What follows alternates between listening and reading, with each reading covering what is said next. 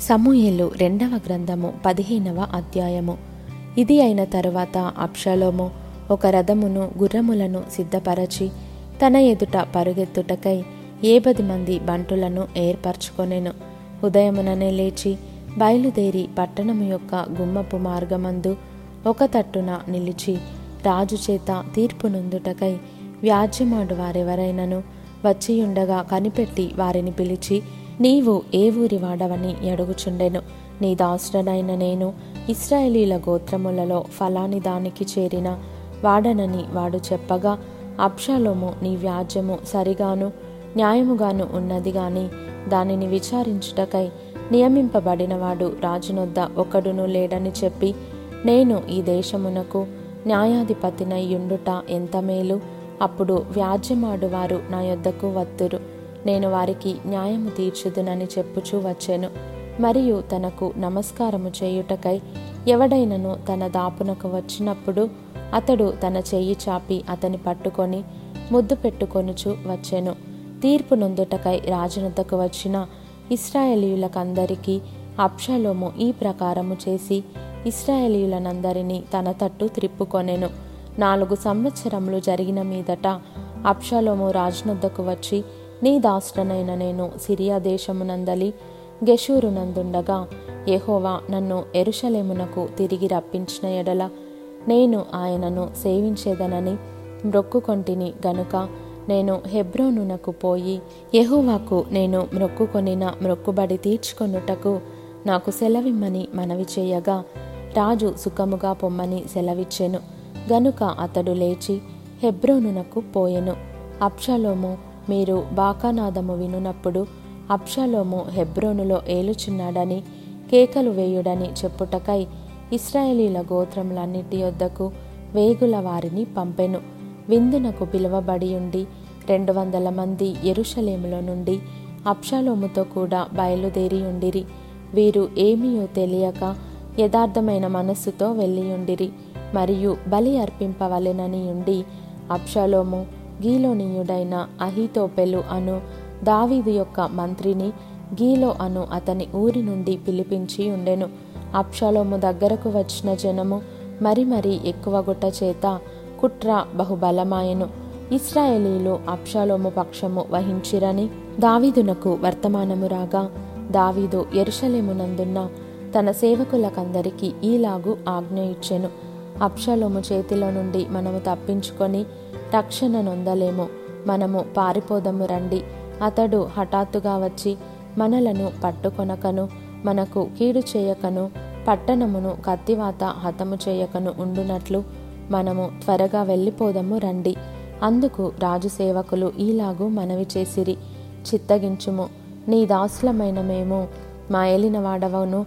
రాజవునగు నీవు సెలవిచ్చినట్లు చేయుటకు సిద్ధముగానున్నాము అప్పుడు రాజు నగరిని కనిపెట్టుటకై ఉపపత్నులగు పది మందిని ఉంచిన మీదట తన ఇంటివారినందరినీ వెంటబెట్టుకొని కాలినడకను బయలుదేరెను. రాజును అతని ఇంటివారును బయలుదేరి బెత్మేర్హాకుకు వచ్చి బస చేసిరి. అతని సేవకులందరూ అతని ఇరు పార్శ్వముల నడిచిరి. కెరేతీయులందరూ పెలేతీయులందరూ గాతు నుండి వచ్చిన ఆరు వందల మంది గిత్తీయులను రాజునకు ముందుగా నడుచుచుండిరి. రాజు గిత్తియుడగు ఇత్తయిని కనుగొని నీవు నివాస స్థలము కోరు పరదేశివయున్నావు. నీవెందుకు మాతో కూడా వచ్చుచున్నావు? నీవు తిరిగిపోయి రాజున్న స్థలమున ఉండుము. నిన్ననే వచ్చిన నీకు ఎక్కడికి పోవుదుమో తెలియకయున్న మాతో కూడా ఈ తిరుగులాట ఎందుకు? నీవు తిరిగి నీ సహోదరులను తోడుకొని పొమ్ము. కృపాసత్యములు నీకు తోడుగా ఉండునుగాక అని చెప్పగా ఇత్తయి నేను చచ్చినను బ్రతికినను యహోవ జీవముతోడు నా ఏలిన వాడవును రాజవునగు నీ జీవముతోడు ఏ స్థలమందు నా ఏలిన వాడవును రాజవునగు నీ ఆ స్థలమందే నీ దాసుడనైన నేనుందునని రాజుతో మనవి చేసెను. అందుకు దావీదు అలాగైతే నీవు రావచ్చునని ఇత్తయితో సెలవిచ్చెను గనుక గిత్తీయుడగు ఇత్తయ్యును అతని వారందరును అతని కుటుంబీకులందరూ సాగిపోయిరి. వారు సాగిపోవుచుండగా జనులందరూ బహుగా ఏడ్చుచుండిరి. ఈ ప్రకారము వారందరూ రాజుతో కూడా కిద్రోను వాగు దాటి అరణ్య మార్గమున ప్రయాణమై పోయిరి.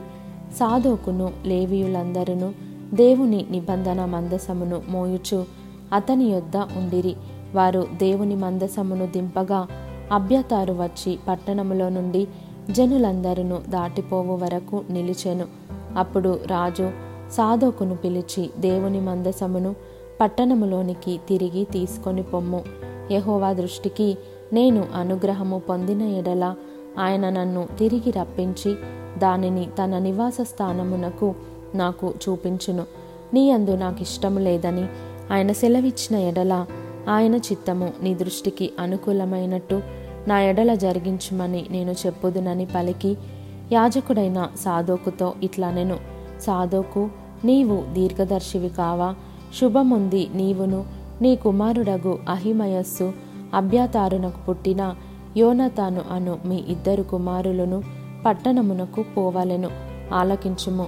నీ యొద్ద నుండి నాకు రూఢి అయిన వర్తమానము వచ్చి వరకు నేను అరణ్యమందలి రేవుల దగ్గర నిలిచియుందును. కాబట్టి సాధోకును అభ్యతారును దేవుని మందసమును ఎరుషలేమునకు తిరిగి తీసుకొని పోయి అక్కడ నిలిచిరి. అయితే దావీదు ఒలీవ చెట్ల కొండ ఎక్కుచు ఏడ్చుచు తల కప్పుకొని పాదరక్షలు లేకుండా కాలినడకను వెళ్ళెను. అతని యొద్దనున్న జనులందరూ తలలు కప్పుకొని ఏడ్చుచు కొండ ఎక్కిరి.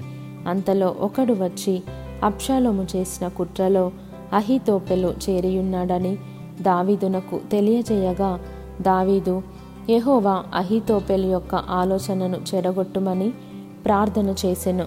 దేవుని ఆరాధించు స్థలమొకటి ఆ కొండ మీద ఉండెను.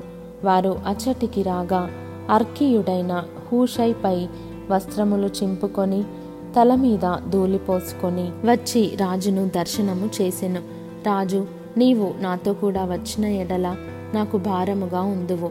నీవు పట్టణమునకు తిరిగిపోయి రాజా ఇంతవరకు నీ తండ్రికి నేను సేవ చేసినట్లు ఇకను నీకు సేవ చేసేదనని అప్షాలోముతో చెప్పిన ఎడల నీవు నా పక్షపు వాడవై ఉండి అహితోపెలు యొక్క ఆలోచనను చెడగొట్టగలవు. అక్కడ యాజకులైన సాధోకును అభ్యాతారును నీకు సహాయకులుగా నుందురు. కాబట్టి రాజనగరి యందు ఏదైనను జరుగుట నీకు వినబడిన ఎడల యాజకుడైన సాధోకుతోనూ అభ్యతారుతోనూ దాన్ని చెప్పవలెను. సాధోకు కుమారుడైన అహిమయస్సు అభ్యతారు కుమారుడైన యోనాతాను అనువారి ఇద్దరు కుమారులు అచ్చటానున్నారు.